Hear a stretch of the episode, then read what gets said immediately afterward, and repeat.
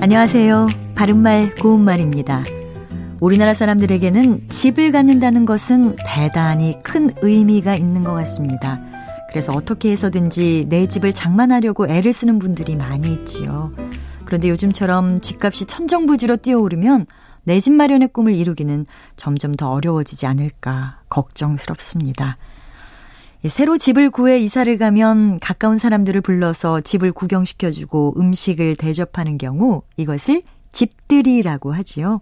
여기서 말하는 집들이는 일종의 잔치 의미로 쓰이는데요.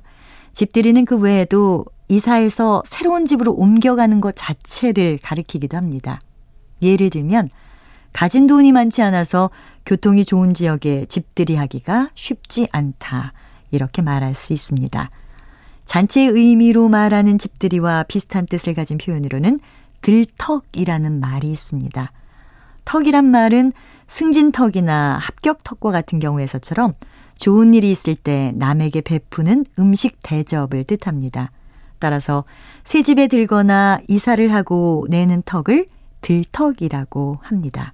참고로 새로 집을 지었거나 이사한 집에 집 구경 겸 인사로 찾아보는 일을 집알이라고 합니다. 여기서 둘째 음절의 알은 동사 알다에서 온 것이고요. 우리는 선생님 댁에 집알이를 갔다 이렇게 쓸 수 있습니다. 바른말 고운말 아나운서 변형이었습니다.